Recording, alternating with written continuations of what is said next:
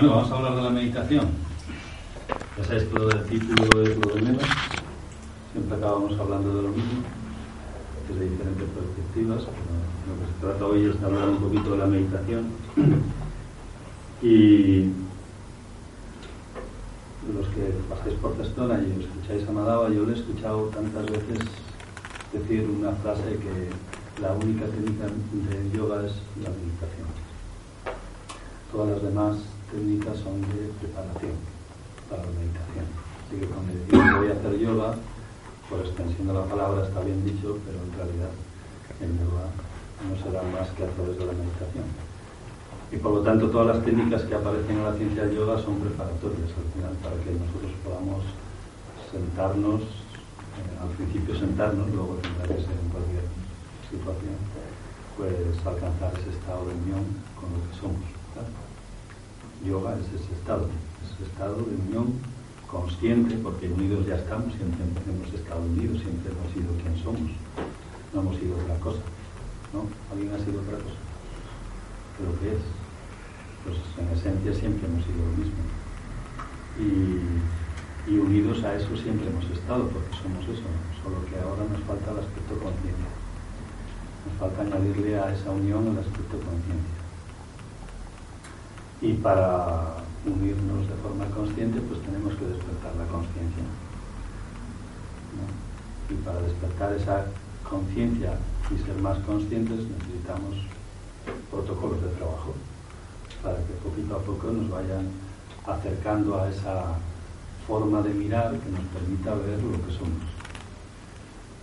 Y si algo yo he descubierto en el tiempo es que al final cada día tengo más claro que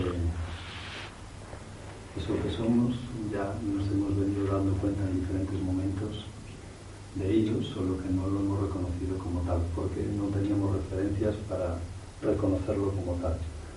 Por lo tanto, eh, de alguna manera lo que a mí al menos el tiempo me ha dado y el trabajo ha sido darme cuenta de que, de que yo en muchos momentos ya era consciente de eso y de que simplemente hacía falta darse cuenta y reconocerlo. O sea que el yoga y el estado de yoga, o, un estado inicial de yoga al menos, es mucho más familiar de lo que la mente muchas veces nos cuenta. Y hoy veníamos con la idea, o yo venía con la idea del título de hablar de algunos de los requisitos que necesitamos para que podamos alcanzar la meditación. Porque aquí el mayor enemigo que tenemos nos acompaña siempre. El mayor enemigo no está afuera, no está en la calle, no son los demás, es nuestra mente. Nuestra mente no quiere que hagamos este trabajo, nuestra mente no quiere que le quitemos el protagonismo no quiere que le pongamos en un segundo nivel de, trabajo ni de protagonismo. Y por lo tanto, la mente va a ser nuestro enemigo durante mucho tiempo hasta que nos hagamos dueños de ella. Y en realidad todo el proceso de yoga o todas las técnicas de yoga lo que nos tienen que preparar es para hacernos dueños de la mente. Porque la mente, por un lado, es nuestro peor enemigo, pero por otro lado es nuestro aliado más necesario para alcanzar la meditación. Entonces, se suele decir en el yoga que la mente es el mayor poder del universo. Pero claro, si lo tenemos en el lado contrario, la mente es nuestro peor enemigo. Pero si lo tenemos en nuestro bando, pues se convierte en nuestro mejor aliado. Y en realidad, todos los cursos que, que, se, que se van haciendo en el ashram y en las escuelas, mm, si tienen algo en común, es eh, precisamente eso, enseñarnos a pensar bien. Pensar bien significa pensar lo que quiero, cuando quiero y como quiero. He dicho bien. pensar lo que quiero, cuando quiero y como quiero. Claro esto sencillo evidentemente no es.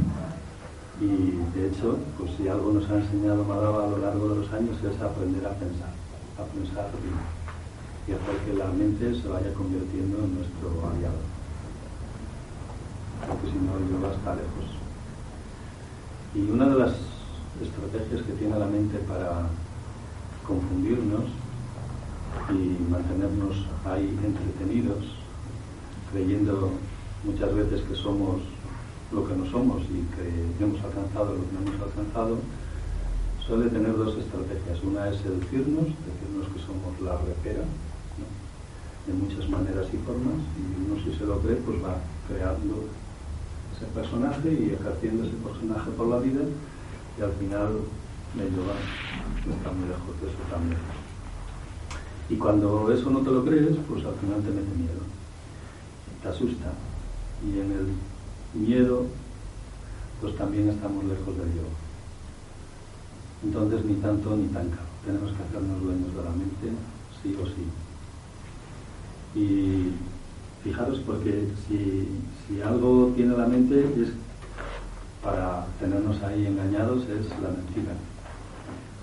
Y una de las mayores mentiras que nos hemos creído y que, puede, que se ha convertido en una pandemia incluso, es creer que nosotros somos la mente.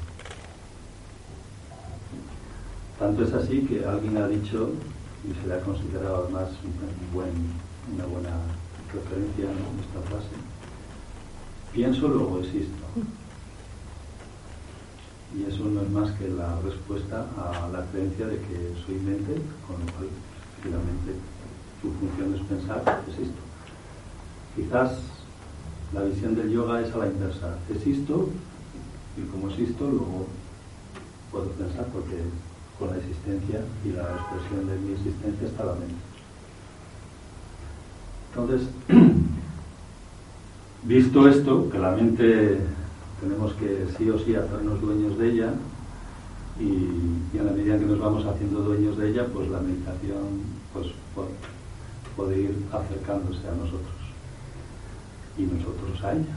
Es decir, todo ese protocolo que tenemos de trabajo no es más que el ir haciéndonos dueños de esa mente para que al final la mente pueda mantenerse suficientemente tiempo concentrada una vez sostenida esa concentración pues nos llevará a la meditación. Y una vez sostenida la meditación nos llevará al samadhi. Y una vez sostenido el samadhi pues será la realización. Es decir, primero tengo que conocer conocer eso que quiero alcanzar. Para conocer eso que quiero alcanzar, pues primero me tengo que servir de algún conocimiento. Y para eso necesitamos a alguien que haya hecho ese trabajo y vaya un paso por delante de nosotros. Y ahí el maestro tiene su protagonismo, y su valor y su función y su porqué. Después, ese conocimiento que nos da el maestro tenemos que hacerlo nuestro. Hacerlo nuestro significa no que sea una cosa intelectual, sino descubrir ese conocimiento en nosotros. Y eso no lo podemos hacer más que a través de la práctica, de la experiencia. Cuando ese conocimiento lo descubrimos en nosotros, ahora ese conocimiento es nuestro, ahora sabemos. ¿no? Y ahora conocemos ya lo que es el estado de yoga. Ahora ya cualquiera nos puede rebatir lo que queramos, lo que quiera, pero nosotros ya tenemos la experiencia de eso, ya sabemos lo que es ese estado. Igual ha sido un, momento fugaz, pero ya tenemos una referencia ahí que la mente ha recogido y ya nos sirve de referencia. Y ahora hay que sostener eso en la práctica, sostener esa experiencia y mantener esa experiencia en la práctica. Y mantener esa experiencia en la práctica no es alucinar. La mente nos va a contar muchas películas. Yo recuerdo al principio cuando empezábamos a, yo empezaba a hacer meditación, la mente me contaba las películas de lo que podría ser la meditación que para nada se asemejan a lo que entiendo hoy por, meditación años después. Donde la mente, pues lo que decía antes, te seduce, te cuenta maravillas de lo que va a ser la meditación y maravillas de cómo se va a transformar tu vida con la meditación. Pero maravillas inalcanzables. Inalcanzables muchas veces en la forma y muchas veces en el tiempo. Y esa es, esa es la estrategia de la mente, que sea inalcanzable, para que te mantengas entretenido en el tiempo, todo el tiempo posible, y ella siga pudiendo tenerte ahí sujeto y manejado. Pero si tú persistes ahí, pues con el tiempo y la práctica, pues irás descubriendo la verdad de todo eso, poquito a poco. Se irá revelando la verdad, es decir, eso que permanece. Y eso que permanece siempre es mucho más sencillo y familiar, al menos esa es mi experiencia, de lo que la mente me había contado previamente. A veces estamos ahí en ese estado de meditación esperando a que ocurra no sé lo que. Cada uno su mente le va a contar su película de lo que tiene que acontecer ahí. Y precisamente si algo ha de acontecer es nada. el estado de nada es el estado de meditación. precisamente, fijaros, ¿eh? que, parece que estamos aquí ahora vacilando, pero el estado de nada es el estado de meditación, es el estado en el que no acontece nada, es que no tiene que acontecer nada. Ni ver cosas extrañas, ni oír voces extrañas, ni imaginarse películas extrañas, simplemente estar. Estar significa nada, no ocurre nada. Solamente ha de ocurrir que tu conciencia esté presente. Y en la medida en que eso se va dando, eso es lo que nos va a transformar. Cuando sales de ahí parece que no ha acontecido nada. En realidad es lo que ha acontecido pero nada en el sentido ahora de que no he hecho nada, es decir, no he aprovechado el tiempo, porque no ha ocurrido nada que yo esperaba que ocurriera. ¿no? se me ha aparecido nadie, nadie me ha archivado nada, nadie me ha dado un mensaje para revolucionar a mis alumnos, o a mis amigos, o a... No tiene que acontecer nada. Eso ese nada es lo que nos va a transformar en el tiempo. Nos va a transformar en el tiempo en el sentido de que nos va a ir dando mayor capacidad de conciencia aquí y ahora y mayor capacidad de rendición aquí y ahora. Y la palabra mágica ahora es, si a esa conciencia le añadimos rendición, resulta que te conviertes en un canal, en un canal de lo que tú vas necesitando, es decir, tú te rindes a eso que vas necesitando para que venga, y tú te rindes a eso que los demás demandan a través tuyo para que les llegue. Y por eso se suele decir que el maestro siempre aprende más que los alumnos, porque muchas veces, si fuera solo a través de la demanda del propio maestro para él, obtendría eso que él demanda. Pero cuando hay 20, 30, 50, 100, 1000 alumnos que están demandando a través del algo, resulta que él se está nutriendo de todo eso también, porque muchas veces lo que está demandando los otros, él todavía no lo había demandado, pero al rendirse y al ser canal de todo eso para los otros, resulta que se convierte en su propio beneficio también. No sé si me explico. o sea que, que lleva la hostia en este sentido, pero es la hostia en este sentido, no en el sentido que muchas veces nos cuenta la mente de que van a tener que acontecer fuegos artificiales y no sé qué transformaciones a corto o medio plazo. Y esto es una cuestión, sobre todo, y de ahí viene el título, de sostener esta práctica en el tiempo. Y es aquí donde está el mayor de las dificultades, de sostener esta práctica en el tiempo. Porque si algo tiene la mente para liarnos, confundirnos y tentarnos, es el tiempo, porque es la creadora del tiempo, ni más ni menos. Y entonces, sí, uno puede tener un momento de euforia, un ciclo, un tiempo de euforia y hacer este trabajo con mucho entusiasmo, con muchas ganas, con mucha disposición. Sí, ahora cuéntamelo dentro de 10 años. Si sigues entusiasmo, si sigues esa disposición, si sigues esfuerzo, esa disciplina, porque eso será lo que hable de ti. ¿De dónde estás? Es decir, en un momento de euforia cualquiera puede ponerse y hacer grandes esfuerzos. Yo recuerdo cuando empecé a venir a Cestona, que además venía a ajustarme la espalda con Miriam, veníamos todas las semanas a Cestona, entonces nos suponía entre 8 y 10 horas el viaje. Para acá y otras tantas para allá. Todos los fines de semana durante no sé cuántos meses, yo durante un año, venía a Cestona. Agárrate mi curva el desgaste físico, ya no digo psicológico, el físico es muy fuerte.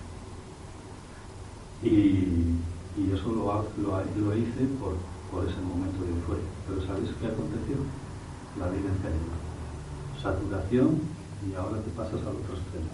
Dejas de venir a Testona una temporada para recuperarte, porque estás saturado. Entonces, el camino del medio que decía el Buda siempre es el más interesante para cualquier decisión que tomemos. Así que los eufóricos tienen que bajarse de esa euforia cuanto antes. Y los que están desanimados, pues tienen que buscar estímulos cuanto antes.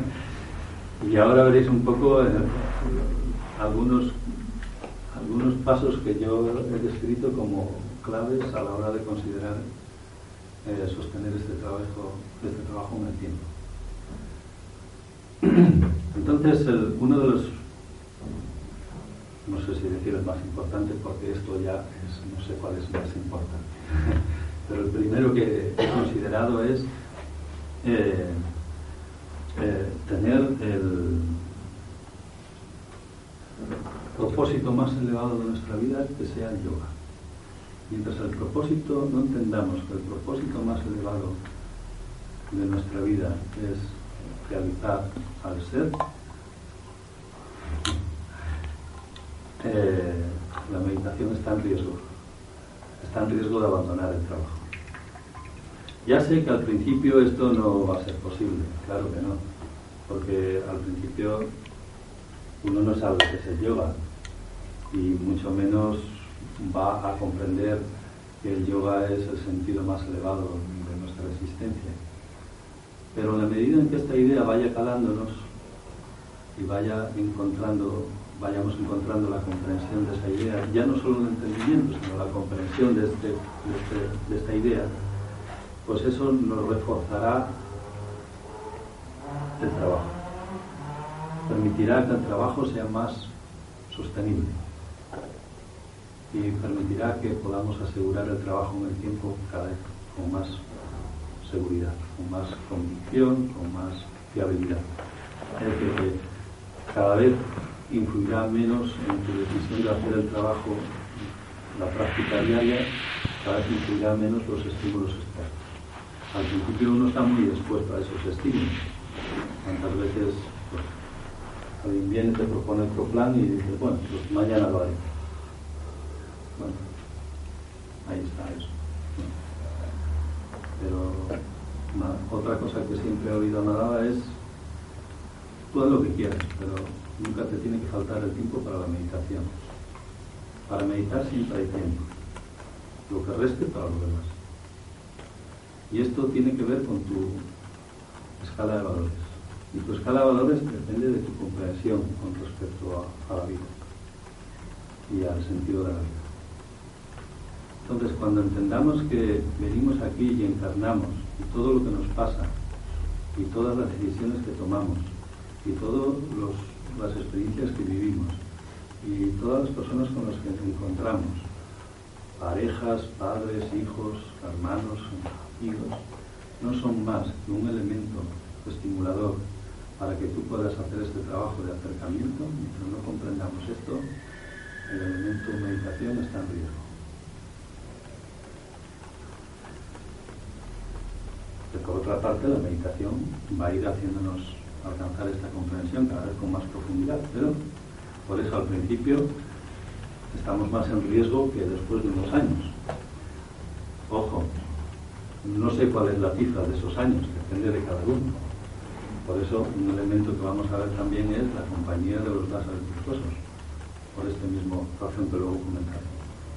Entonces, cuando comprendamos que la finalidad única de nuestra vida y más elevada es realizar al ser, conectarme a eso que soy, conocer eso que soy y realizarlo y expresarme desde ahí, allí donde esté, con lo que esté, con quien esté. No importa si estoy picando patatas, estoy sembrando lechugas, o estoy eh, pintando la casa, o estoy comiendo con unos amigos, o estoy en una clase de yoga.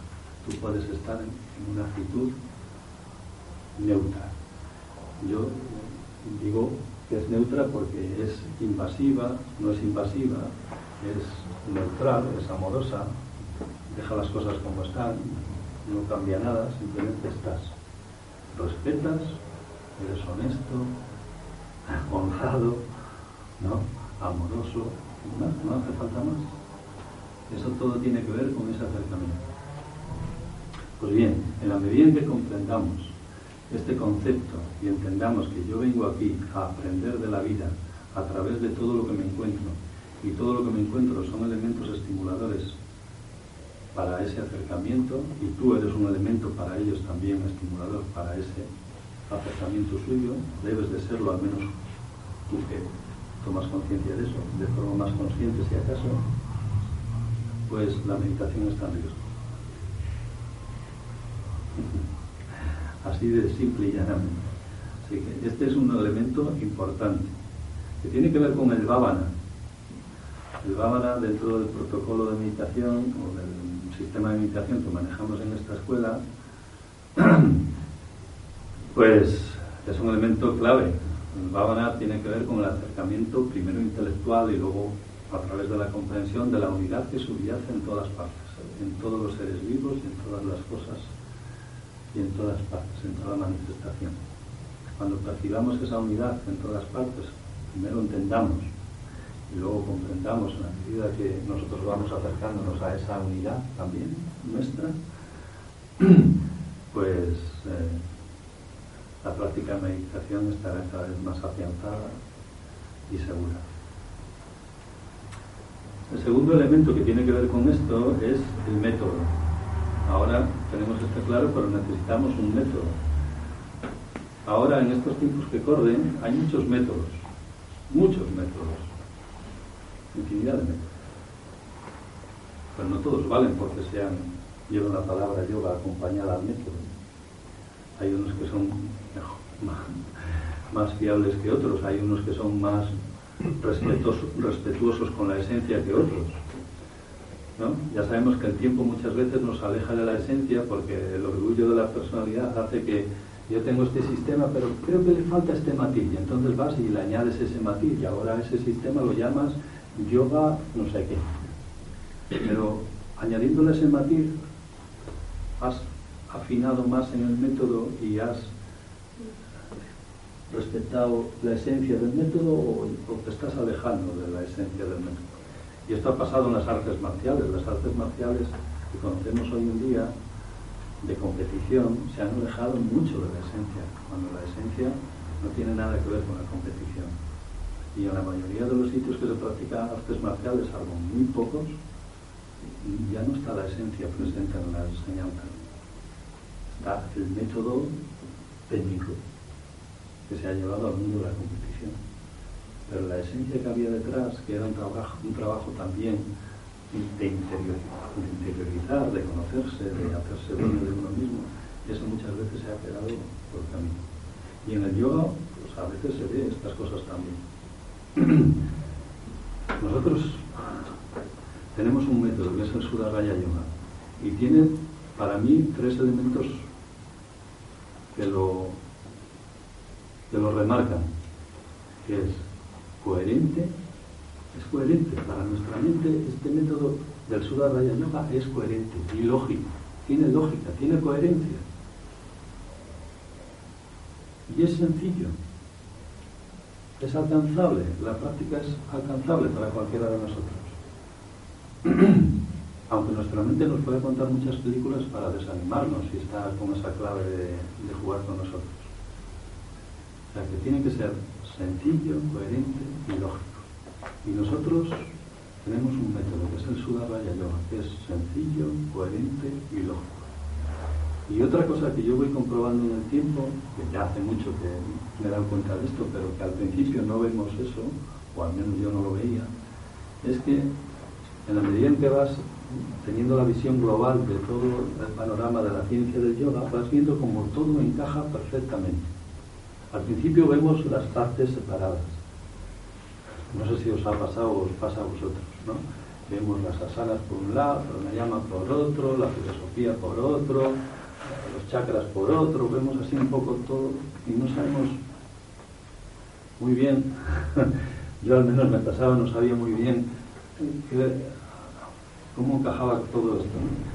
Y resulta que la técnica de meditación y el protocolo de meditación, el Sudha Raya Yoga, sintetiza todo, perfectamente ordenado, con absoluta coherencia, con total lógica,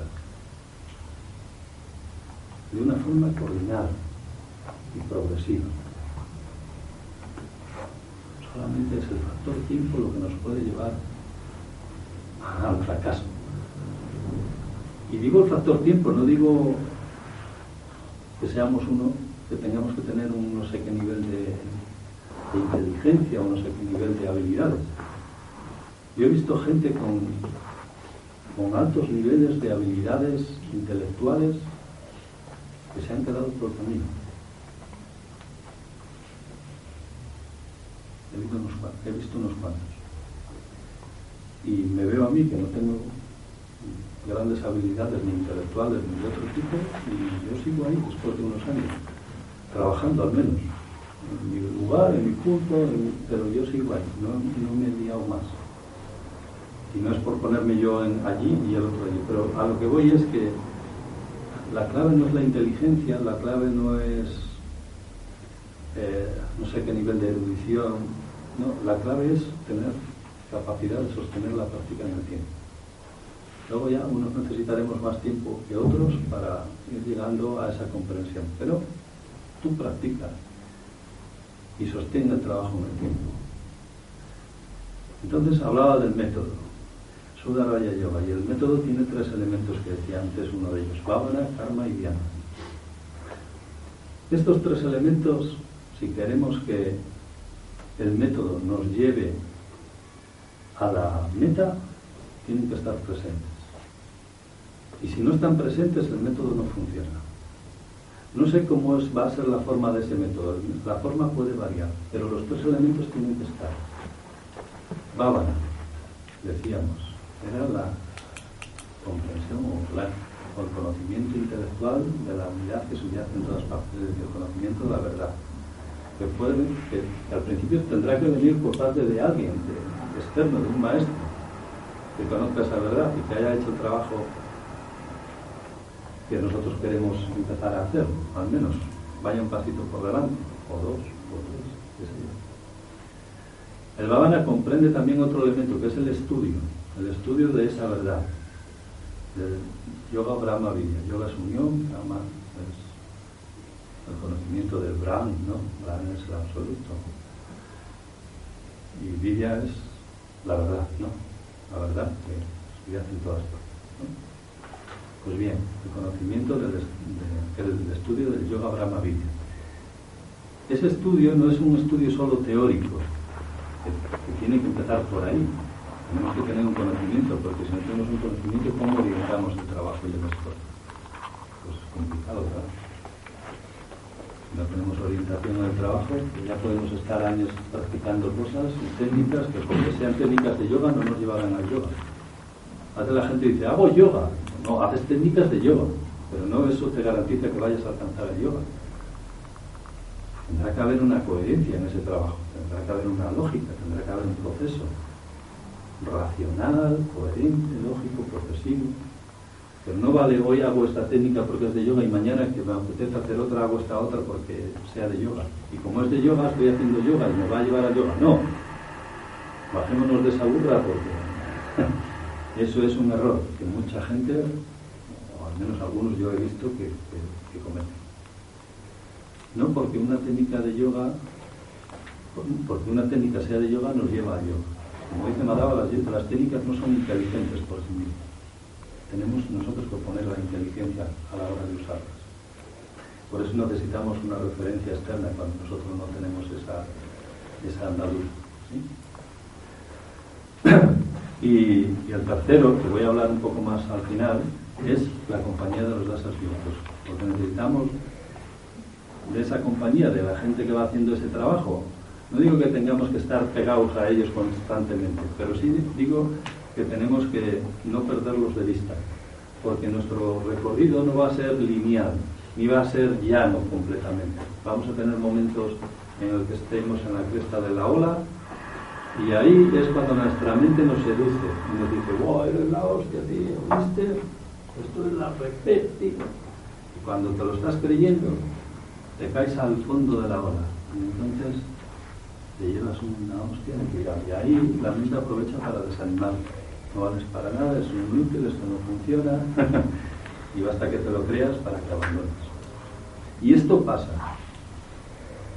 Pasa. Y si ahí cerca tienes a alguien que ya lleva recorrido, puede ayudarte a entenderte, a que entiendas mejor dónde estás, en qué situación estás y animarte y apoyarte. Y esto nunca nos hace falta. Y que nunca perdamos de vista a, esos, porque igual en algún momento necesitamos apoyarnos en ellos. ¿Sí?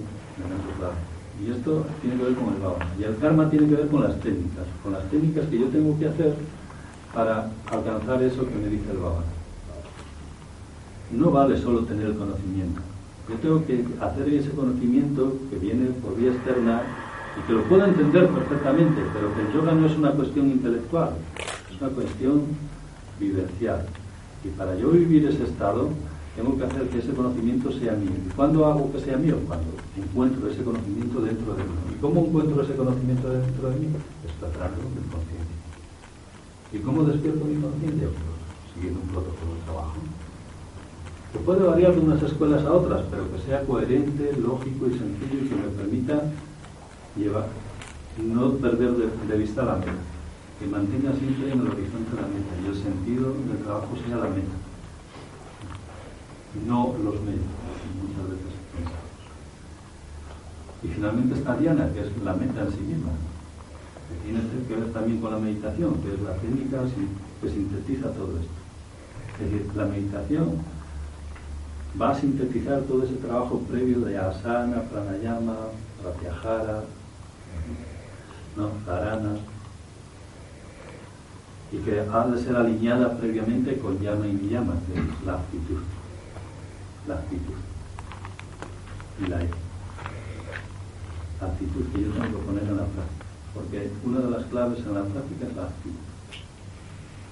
No me voy a extender aquí porque necesitaríamos muchas cosas, mucho más tiempo, pero otro elemento clave, la actitud. Por eso aparece siempre en primer orden llama y llama en, en, la descripción que dio Patanjali de los ocho pasos para alcanzar el yoga.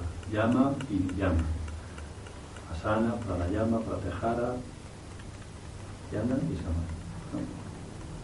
Es decir, la actitud, postura, equilibrio de energía, introspección, concentración, meditación y samadhi, realización final. ¿Sí? Así que, finalidad única, método coherente, sencillo, lógico.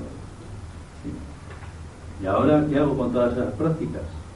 Pues tengo que establecer una disciplina y aquí aparece una clave nueva, que es cómo gestiono yo la disciplina para poder sostener el trabajo en el tiempo. Yo hace muchos años entendía la disciplina como algo forzado, que venía impuesto de fuera. Y desagradable si acaso, porque al ser forzado ¿no? es como que te obligaba esa idea no nos interesa de la disciplina para sostener el trabajo del todo en el tiempo.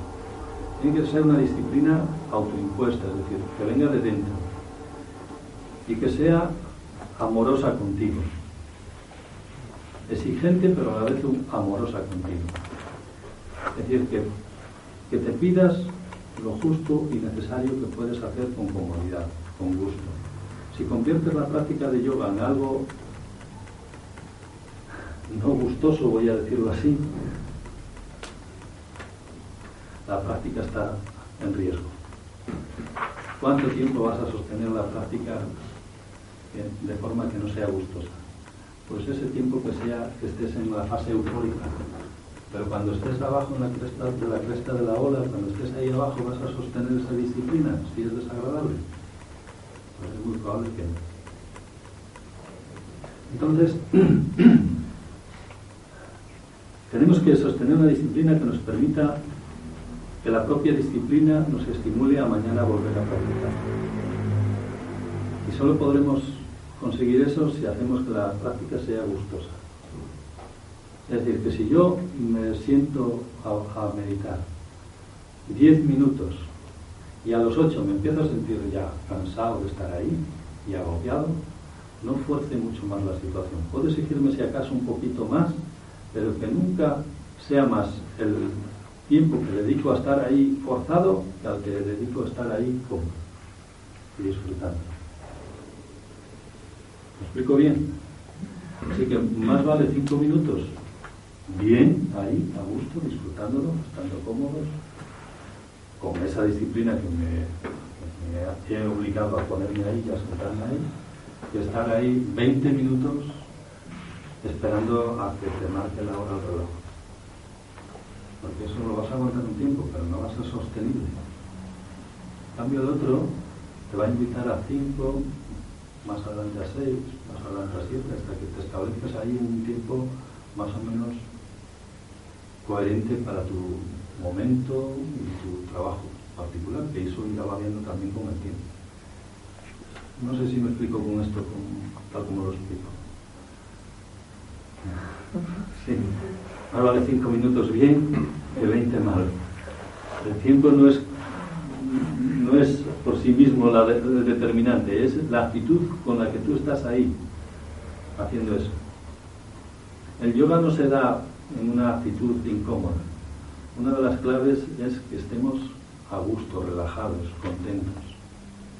Y si no estamos en ese punto es que estamos tensos. Y si estamos tensos no hay yoga. Hay otra cosa. No. Sí, lo veis. Así que, finalidad única, método coherente, lógico, sencillo, disciplina, disciplina pues amorosa. Y ahora el trabajo con los pies en la tierra. Cuidadín aquí, porque muchas veces la mente nos ha contado películas que no se corresponden con la realidad y como te las creas, pues te vas a pegar la torta. Y estarás esperando fuegos artificiales cuando nunca se van a dar los fuegos artificiales. Entonces, si un día se dan los fuegos artificiales será porque estás alucinando. Y si te lo crees, la mente está ganándote la batalla. Y si no se da esos fuegos artificiales y tú sigues esperándolos, un día te desanimarás. Y si te desanimas, la mente sigue consiguiendo su trabajo, su papel, su propósito. Y te sigue engañando. No sé si...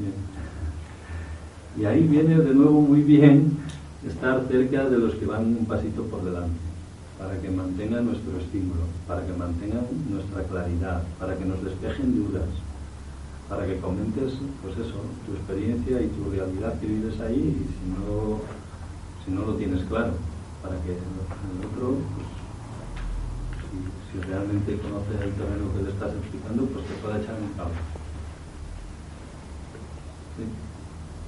O sea, que los pies en la tierra, nada de alucinar, nada de dejarse llevar por ahí por las fantasías, ni por falsas creencias, ni por eh, expectativas a corto plazo. Aquí no hay expectativas a corto plazo. Los ritmos internos nada tienen que ver con los ritmos que esta sociedad nos hemos inventado. Una cosa son los ritmos que, nos hemos inventado desde la mente en esta sociedad para vivir, que son, como bien sabéis, antinaturales. Vamos con el acelerador a tope, ¿sí o no? Yo hace tiempo una vez me descubrí en medio de Oviedo que no tenía ninguna prisa, ni nadie me esperaba, al mismo ritmo de toda la gente. Y de pronto me di cuenta y digo, joder, pues si yo no tengo prisa, y va toda la leche como los demás. Porque hay tantos estímulos, no solo los verbales, la imagen, el ruido, el sonido, todo eso está ahí, es, son estímulos, y cuando te das cuenta, te están llevando como la corriente del río que te lleva al mismo ritmo que baja el agua. Y los ritmos internos son otros, llevan otra dinámica. Entonces aquí hay que tener paciencia, que es otra de las claves, paciencia. Estoy haciendo bien el trabajo, lo estoy enfocando bien, he establecido una buena disciplina, tengo los pies en el suelo. Pues bueno, pues ten paciencia, así va dando lo que se tenga que dar. como agricultor. Primero prepara el terreno, luego siembra, luego cuida esa planta que no le falte agua, que no le coman las malas hierbas y luego espera, espera que la planta se vaya desarrollando, vaya sacando los frutos y ya llegará la cosecha. ¿no? Nuestra mente nos va a meter prisas para la cosecha. Y como un día lo oía uno después de muchos años de práctica, o al menos muchos años por gestona, dice, yo esto yoga para mí no, no me convence. Llevo aquí muchos años y yo no veo poderes por ninguna parte. Esto es textual. ¿eh? Lo que estoy diciendo es textual. ¿Quién te está contando eso? ¿Qué poderes necesitas? ¿Necesitas algún poder más para hacer este trabajo de los que tienes? Si crees que no tienes suficientes poderes, pásate una tarde en una asociación de minusválidos. Échate, echa un vistazo allí, pásate una tarde ahí y valora lo que tienes. Te darás cuenta que tienes muchos poderes. No sé si te has dado cuenta o no, pero ahí sí que te vas a dar cuenta. Porque vas a ver que ellos están carentes de muchos de los que tú tienes. No necesitamos más poderes de los que necesitamos, de los que tenemos. Ya tenemos los que necesitamos. Si necesitáramos más, aparecerían más. Y el día que necesitemos más, aparecerán más. Pero si no tenemos más es porque no necesitamos más, al menos en este momento. Si los poderes son tu objetivo, te estás confundiendo. Estás enfocando mal tu trabajo. La actitud que estás poniendo no está correcta.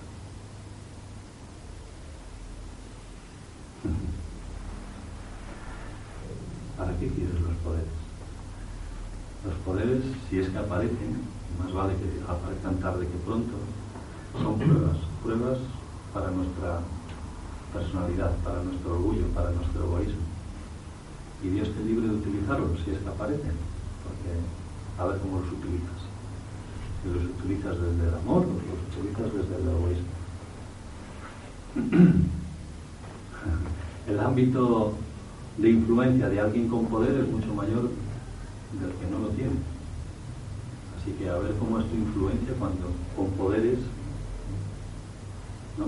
porque el riesgo se puede amplificar enormemente si no es bien utilizado ese poder.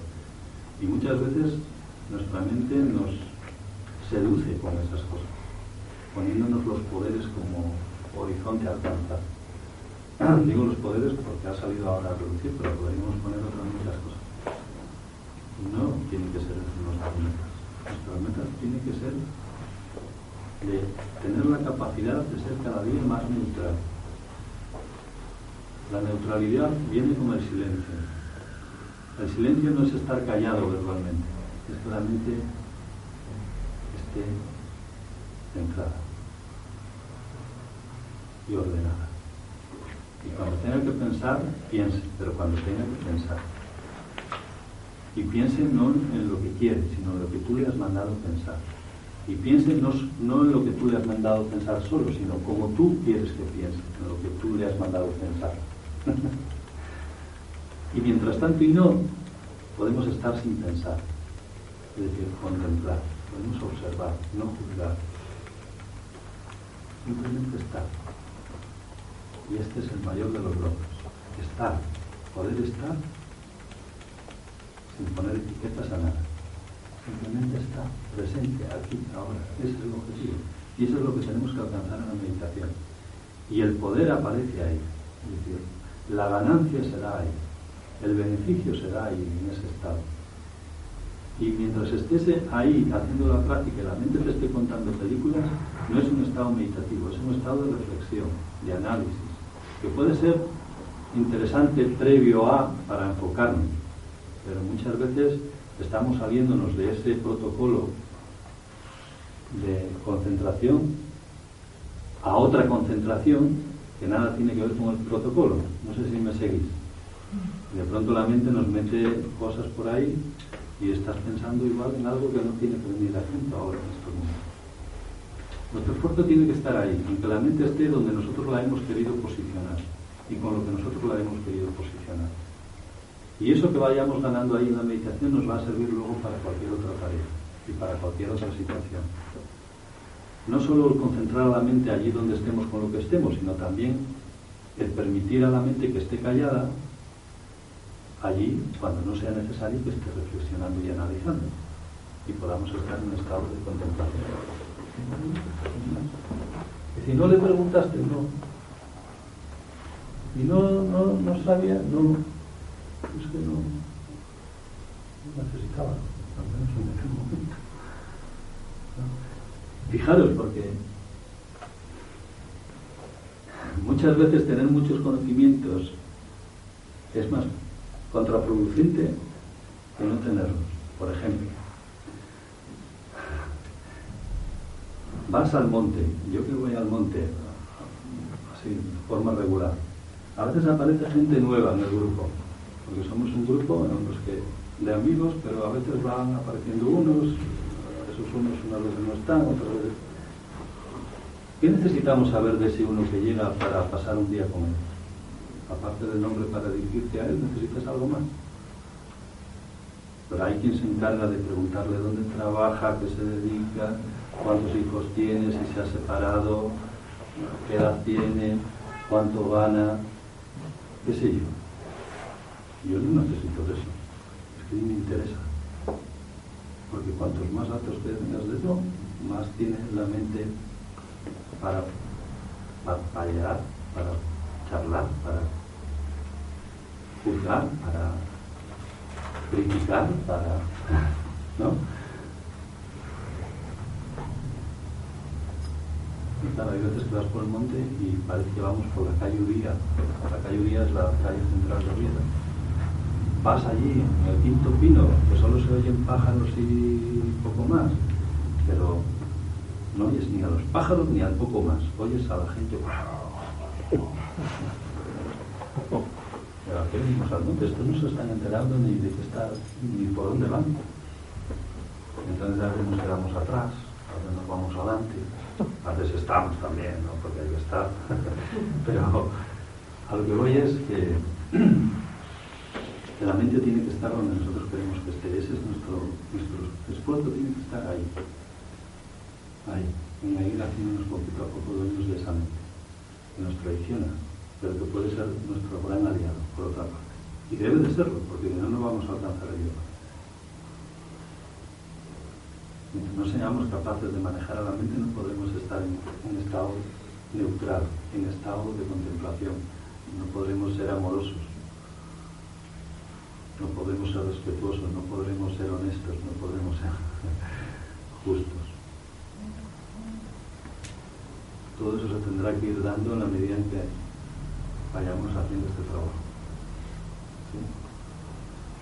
Y pues, recojo un poco la idea de los dasas virtuosos. Todo esto acompañado de, eso, de no perder de vista a esa gente que va haciendo este trabajo, pues de tiempo hay, ¿no? y que nos puede servir de ayuda. Porque el, maestro, los maestros, si son maestros de verdad, tendrán tres cualidades. Una es que podrán transmitir conocimiento desde la experiencia, no desde el intelecto desde la experiencia. Cuando, cuando nosotros escuchamos un conocimiento que viene dado desde la experiencia,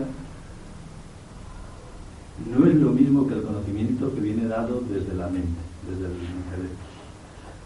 La palabra que sale desde el intelecto sin experiencia es una palabra,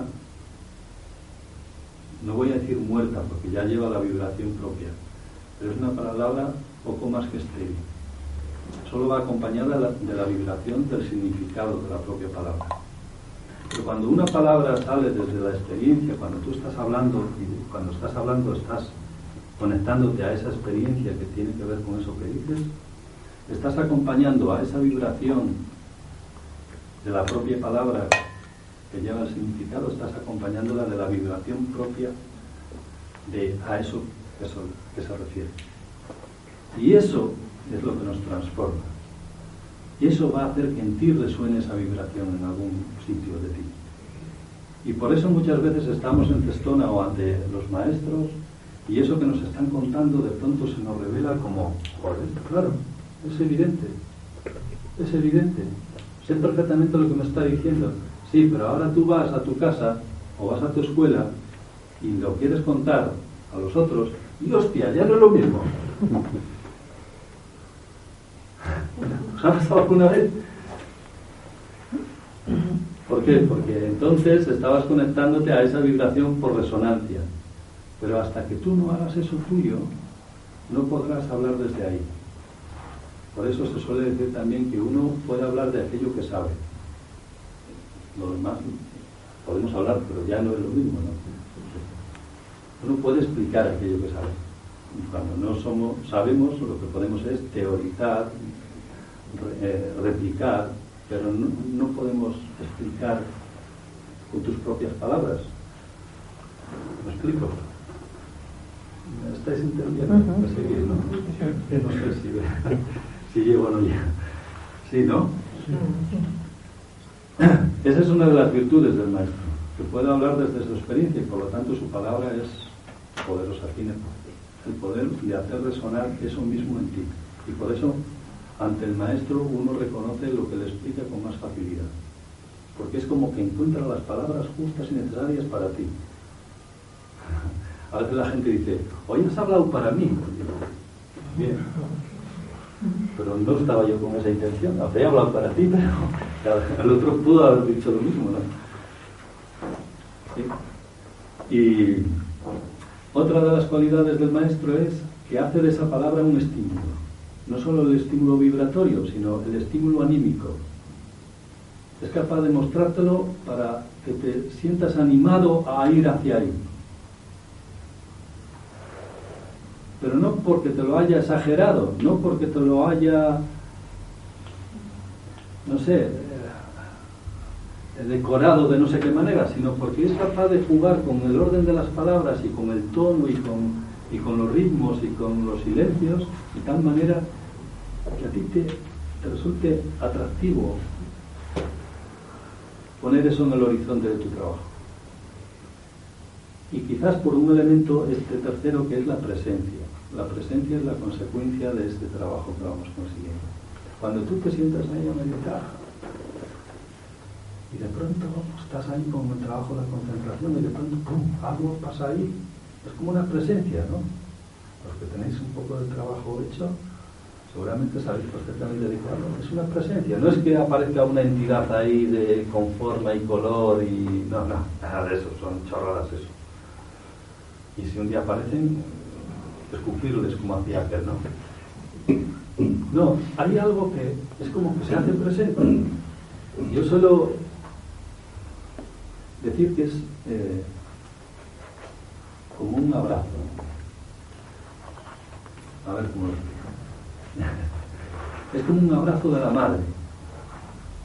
Los abrazos de las madres, todos sabemos hemos tenido abrazos de las madres. Cuando éramos pequeñitos son diferentes a cuando somos mayores seguramente, pero ese abrazo que recordáis de la infancia cuando éramos chicos, ¿recordáis algo así? Yo recuerdo. Es un abrazo incondicional. No te pregunta nada, no te pide nada, no te reclama nada te acoge y te deja ser lo que es. Y tú ante eso te sientes protegido, te sientes pleno, te sientes unido, formas parte de... ¿Suena algo de esto? ¿Sí? La presencia es algo así, pero de la Madre Divina.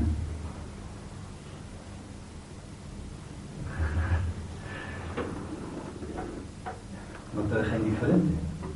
La percibes, lo sientes. Y cuando tú tienes esa presencia ahí y te expresas desde ahí, eso también es transformador.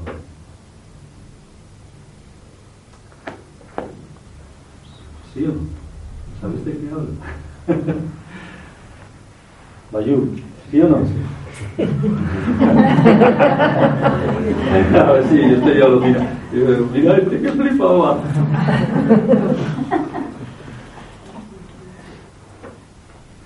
Yo un día traté de darle explicación racional a eso y, la que encuentro es esta, la del abrazo de la madre. Y, nunca mejor dicho, porque es la madre divina. Ya sabéis que al ser, cuando estudiamos lo del ser, decimos sat, chit, anam. ¿no? Sat es vida, el aspecto vida. Nosotros reconocemos la vida en nosotros, ¿no? No ya solo porque nos movamos y tengamos habilidades de manipular y de gesticular y de manifestarnos, sino cuando uno cierra los ojos percibe la vida. No, no percibimos la vida. Estoy aquí, sé que existo, que estoy aquí. Me doy cuenta de que estoy aquí y ahora existo. Eso es la vida. ¿Sí no? Bueno, reconocemos un porcentaje de eso, porque luego en la medida que nuestra conciencia se vaya despertando, ese porcentaje se va amplificando. Y en la medida que se va amplificando, no solo reconoces esa vida en ti, también la vas reconociendo en todo, cada vez más. Y te vas dando cuenta que esa vida es la misma que simplemente somos unas celulitas más dentro del todo, que participamos de la misma vida. ¿no? Y luego está la conciencia, que a la medida que despertamos la conciencia, que ese es el trabajo que tenemos que hacer, porque la vida ya está ahí. Otra cosa es que nos demos cuenta de ella. Darse cuenta de ella significa despertar la conciencia. Y eso es lo que nos trae aquí a encarnar un año y otro año y otro año, una vida y otra vida. En la medida en que despertamos esa conciencia, percibimos esa vida y la percibimos cada vez con más intensidad. Y la respuesta ante esa percepción y esa conexión con la vida desde esa conciencia surge la dicha. Y esa dicha es ese abrazo, es esa presencia. Cada vez sirve de estímulo para seguir practicando. Es como que tiene un, mecanismo de autoprotección. ¿no? Tú vas practicando y, la práctica te da un estímulo para seguir practicando pero siempre y cuando no te creas la película que te cuente la niña, que siempre va a ser muy diferente. Y entonces el, maestro, los maestros tienen esas tres cualidades, al, modo, al menos desde mi punto de vista, la de ser capaces de transmitir el conocimiento desde su verdad, desde la verdad, desde su experiencia, tener la capacidad de gestionar ese conocimiento de forma estimulante, que nos anima a enfocarnos hacia eso, y a la vez contarlo con esa vibración, con esa presencia, con ese poder de estar aquí, de estar ahora, pleno. Sí, lo ven. Así resumiendo. Vuelvo. Eh, finalidad única, el ser. El suadharma, el dharma personal, que es la realización del ser. Y como consecuencia de eso se irá despertando el sudadharma. Transmitir eso a los demás, compartir eso con los demás, colaborar para que los demás también alcancen su sudadharma.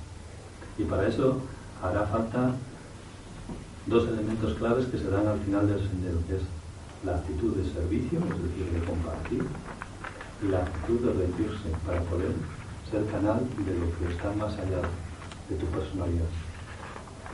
Rendirse y servir. Eso te convertirá en maestro. ¿Sí? Y eso se dará en la medida en que practicas y sostendrás esa práctica en la medida en que comprendas esta finalidad única. Para llegar ahí, el método, que sea coherente, lógico, sencillo. Y ha de reunir esos tres pasos, Pamana, Karma y Diana, sintetizados en la paz interior y en el silencio interior. Toda práctica ha de pasar por estos dos elementos. Paz interior, silencio interior. Y si no pasa por estos dos pasos, no habrá yoga. Ahora montatelo como quieras. Como dice Madame, si quieres, rascándote la oreja, pero has de alcanzar estos dos pasos. Disciplina, disciplina amorosa, acorde con tu realidad, con tu situación de este momento. y sin caer en la trampa de este momento es que no tengo tiempo. No, siempre hay tiempo y nunca debe faltarnos tiempo para meditar. Para meditar tiene que haber siempre tiempo, aunque sean cinco minutos. Lo resto para lo demás, también hace falta. Después, pies en la tierra, la herencia. Acuérdate del maestro. Acuérdate de que estás aquí en la tierra con los tuyos, que no tienes que ser nadie especial, ni destacar por encima de nadie, ni ir de ningún papel ni de ninguna película, ni de, ningún personaje. La gente grande y, y sincera es sencilla, pasa desapercibida, al menos así a primer vistazo. Para el buen observador, en el momento en que estás un poco bueno, no pasa desapercibida, pero la apariencia sí, no va por ahí llamando la atención. Pues, ¿qué dice? Compañía. Eh, paciencia, paciencia, tener paciencia. Estamos ahí, hay que trabajar con el tiempo, hay que saber trabajar con el tiempo. Tener constancia, pero paciencia. Hace falta paciencia, hace falta tener capacidad de espera. Seguir trabajando, confiar, ver cómo otros van alcanzando cosas que, tú anhelas y si las han alcanzado tú también podrás alcanzarlas, eso es una garantía, ¿no? Y luego no perder de vista a los maestros. Y para eso están los cursos, están los retiros, están las reuniones, están las clases de semana, están las clases de meditación, están todas esas cosas que son excusas para que nosotros podamos acercarnos a la fuente y a los que transmiten eso. ¿Sí?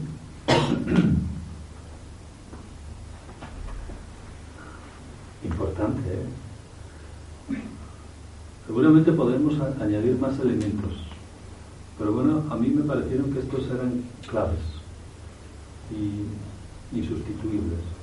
No, no puede faltarnos esto. Si nos falta esto, puede ser un erudito, lo que tú quieras, pero no, no por eso vas a alcanzar el yoga. Estos elementos han de estar, han de estar ahí. La mente necesita, lo que hoy he contado aquí seguramente no ha sido nuevo para nadie. No era esa la pretensión tampoco, pero nuestra mente necesita constantemente de que le insistamos, de que le reenfoquemos, de que reorientemos, de que, que le pongamos de nuevo la meta, que le pongamos de nuevo la idea, el estímulo, porque la mente también está expuesta a todo lo contrario, a estímulos a la contra. Y por eso necesitamos oír lo mismo muchas veces para mantener el estímulo. No es para adquirir más conocimientos. Sí, la mayoría de nosotros nos sobran conocimientos. Y en esta escuela que estamos plenos de conocimiento, porque si algo hay en Estona es conocimiento, no. Y en las escuelas no es tanto el conocimiento, es el mantener el estímulo a través del conocimiento. Porque la mente necesita ser reorientada constantemente, como ese barco que está en la mar, que hay mil olas, mil corrientes que le sacan del barco, pero el, marinero tiene que volver a reorientar el barco constantemente. Constantemente tiene que corregir el rumbo.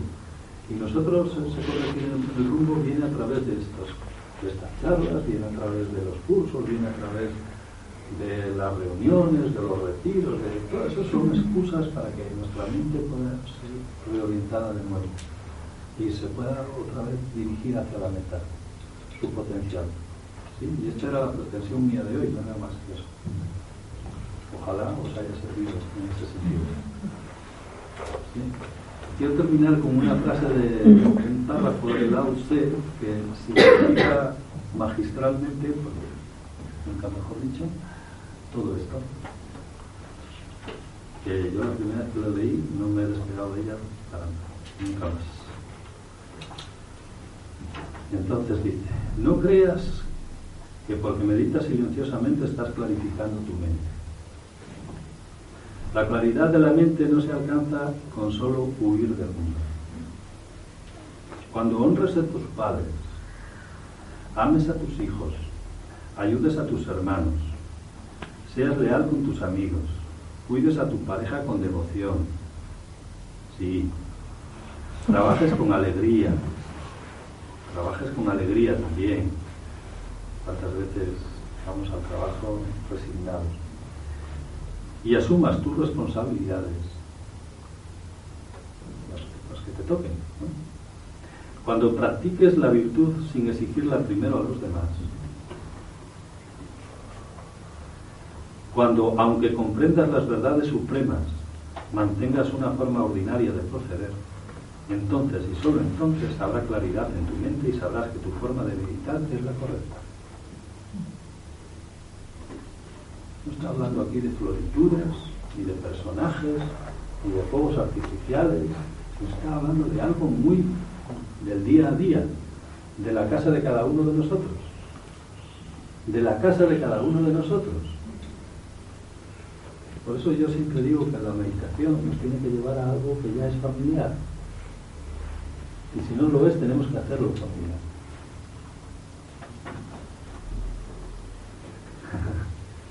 bueno, buen párrafo, ¿no? Pues aquí queda claro a dónde te tiene que llevar la meditación, ¿no? no tenemos que ser aquí, no sé lo que. Tenemos que demostrar eso en nuestro día a día aquí, ahora, con los que estamos.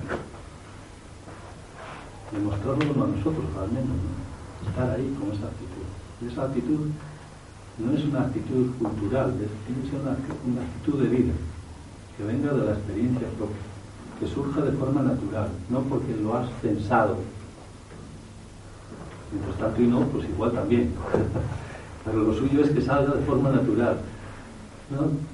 Que tú no respetes por protocolos, sino que no tengas falta de saber los protocolos, que haya respeto de forma natural, porque tu experiencia te ha llevado ahí. Que tú seas honrado y honesto, no porque has razonado sobre ello, sino porque es lo que te sale, es eso, la consecuencia y la conclusión a la que has llegado a través de tus experiencias. Y si algo va a ocurrir a través de la meditación es eso.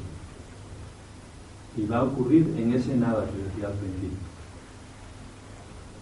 ¿Qué has hecho? Nada. Si has dicho nada con este, con este, con este, con este concepto, con este planteamiento, es que has estado bien, como suele ser iluminado. Has estado iluminado. Y me dice a veces, ¿ya te has iluminado?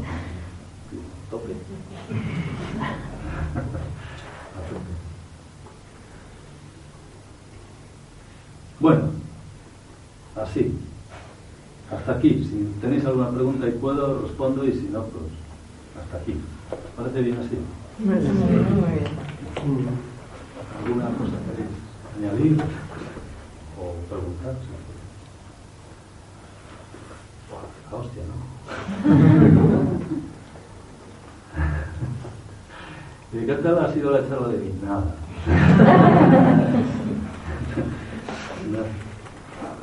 Silencio total. Muy bien. Yo tengo una pregunta.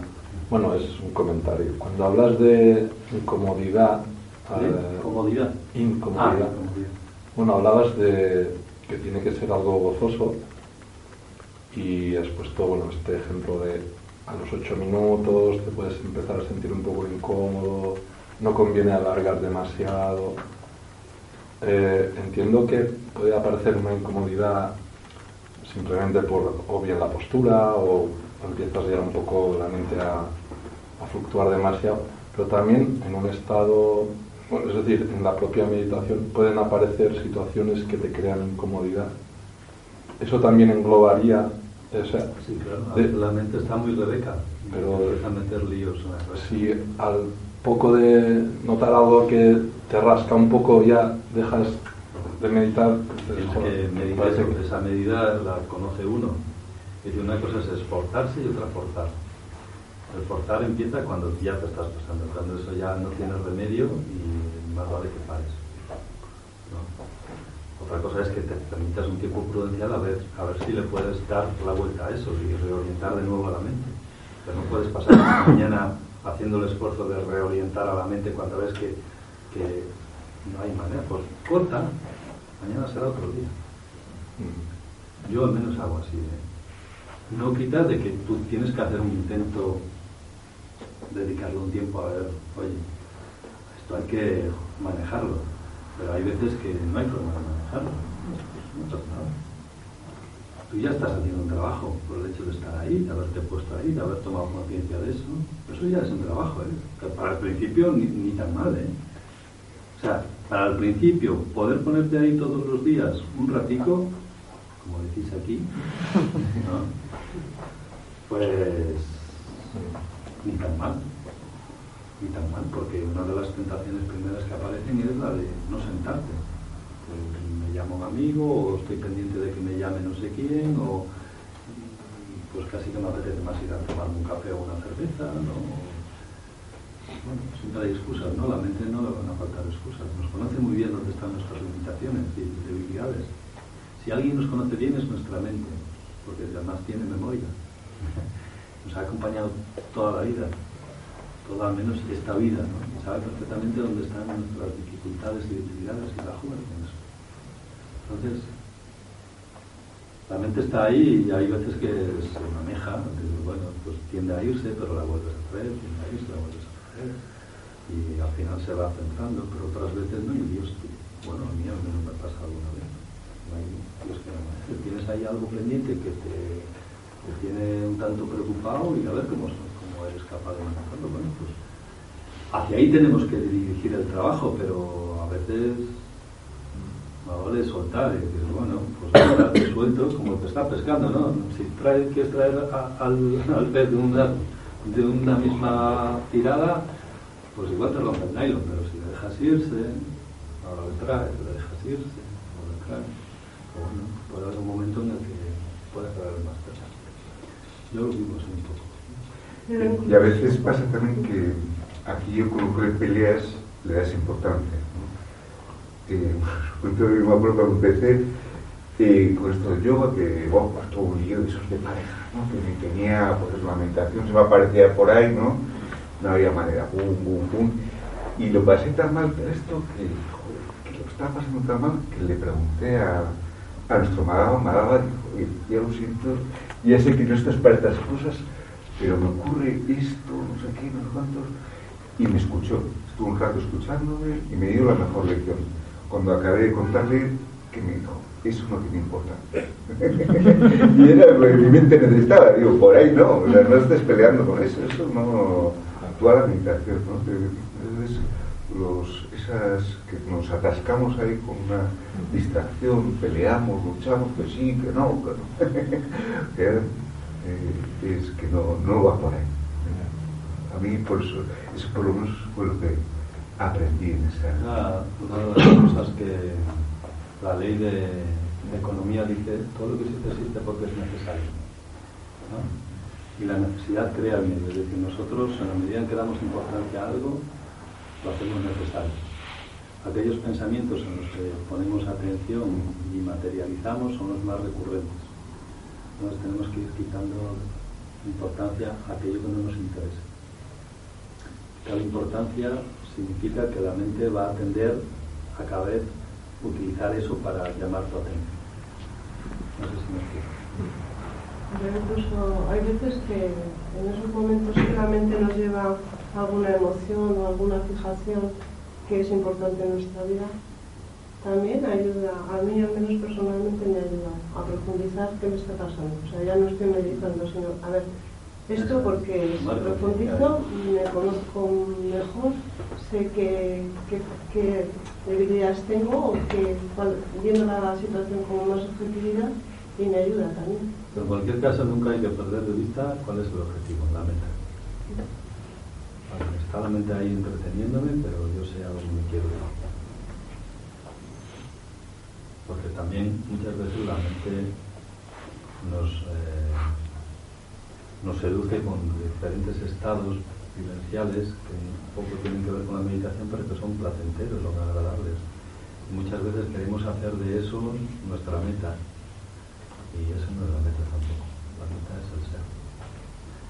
Y el ser es nada. O todo. ¿Qué es el todo y qué es el nada? Es. Ya, dicho así, parece ya. Bueno. Sí, quería preguntarte una cosa. Has comentado que para empezar con la práctica te diste cuenta, quería entender, que, que algunas veces anteriormente sí que habías tenido estados o situaciones parecidas, pero que no habías, digamos, no sabías identificarlas, ¿no? Y un poco a qué, a qué tipo de experiencias o de situaciones te refieres que tener una persona que no esté haciendo nada de especial, pero que, es algo parecido a lo que se puede buscar o, encontrar.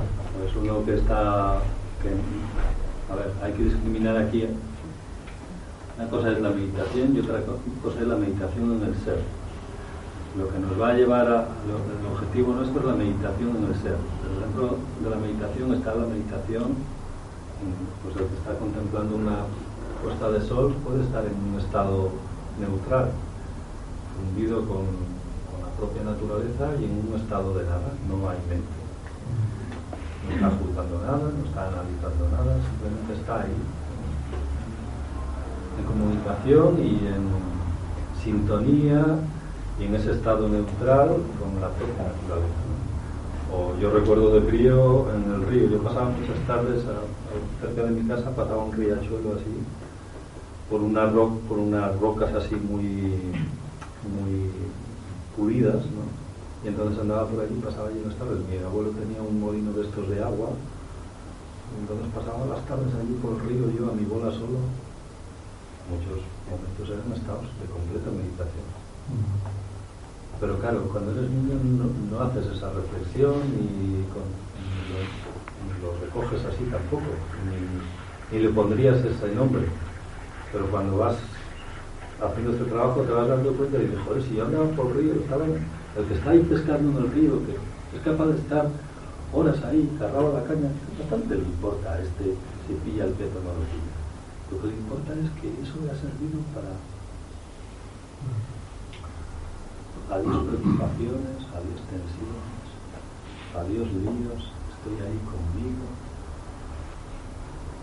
un estado neutral, eso también será un estado de meditación, seguro, de contemplación. La contemplación es un estado de meditación, es un estado de observar sin juzgar. Ahora bien, a nosotros, nosotros tenemos que añadirle un matiz más, que es la meditación en el ser. En eso que yo soy. Pero el hecho de meditar es eso. En este caso, meditar en el ser es observar eso que somos sin juzgar simplemente conectarnos a eso y estar ahí. Estar ahí, bajo esa presencia. Bajo esa presencia, bajo ese abrazo que decía antes. Ahí. ¿Qué más necesitas? ¿Hay algo más que necesites? Si has vivido esa experiencia te das cuenta que no necesitas más.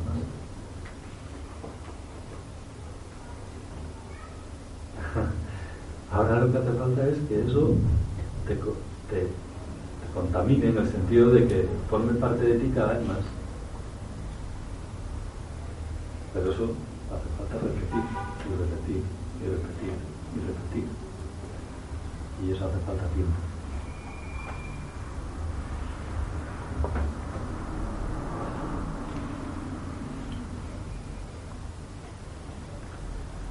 Muy bien. ¿Cómo vamos ¿Eh? No llega a y media, hay 27 por ahí. ¿Dónde nos da tiempo a meditar un rato? Yo creo que sí. Para esto había tiempo, ¿no? Claro. pues nada, meditamos un ratito. Sí. Pero como ya hay mantas. Cuando pase, cuando pase,